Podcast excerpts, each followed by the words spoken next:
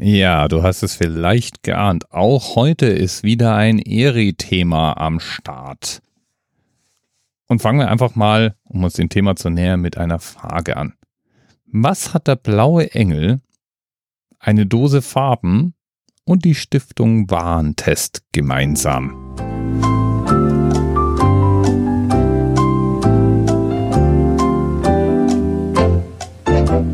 Weißt du nicht? Na, die haben den Reichsausschuss für Lieferbedingungen gemeinsam. Auch bekannt unter dem schmissigen Namen RAL Deutsches Institut für Gütesicherung und Kennzeichnung e.V. oder auch RAL G GmbH. Ja, ist das nicht wunderbar? Konkret geht es um Gütezeichen.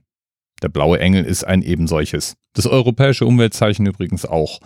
Und wie ich heute gelernt habe, dank Eris Themenvorschlag auch die tatsächlich recht handelsüblichen RAL-Farbcodes. Darüber kannte ich nämlich RAL.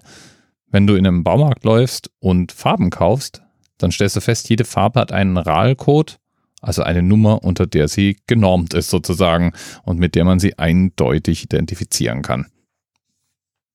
RAL vergibt dabei nicht nur diese Codes oder diese Gütesiegel, sondern ist dann auch zuständig, die jeweiligen Bedingungen zu überwachen.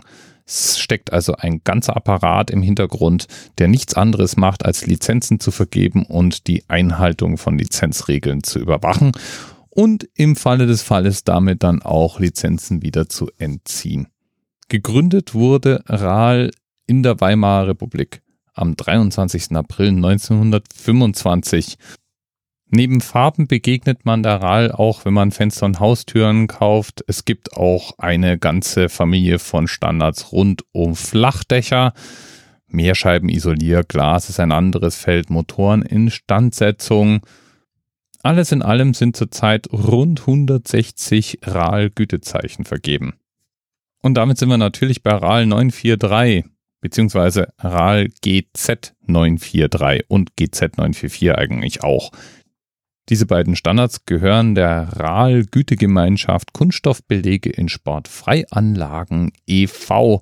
und beschreiben, welche Anforderungen für Kunststoffbelege im Freien für Sportanlagen gelten.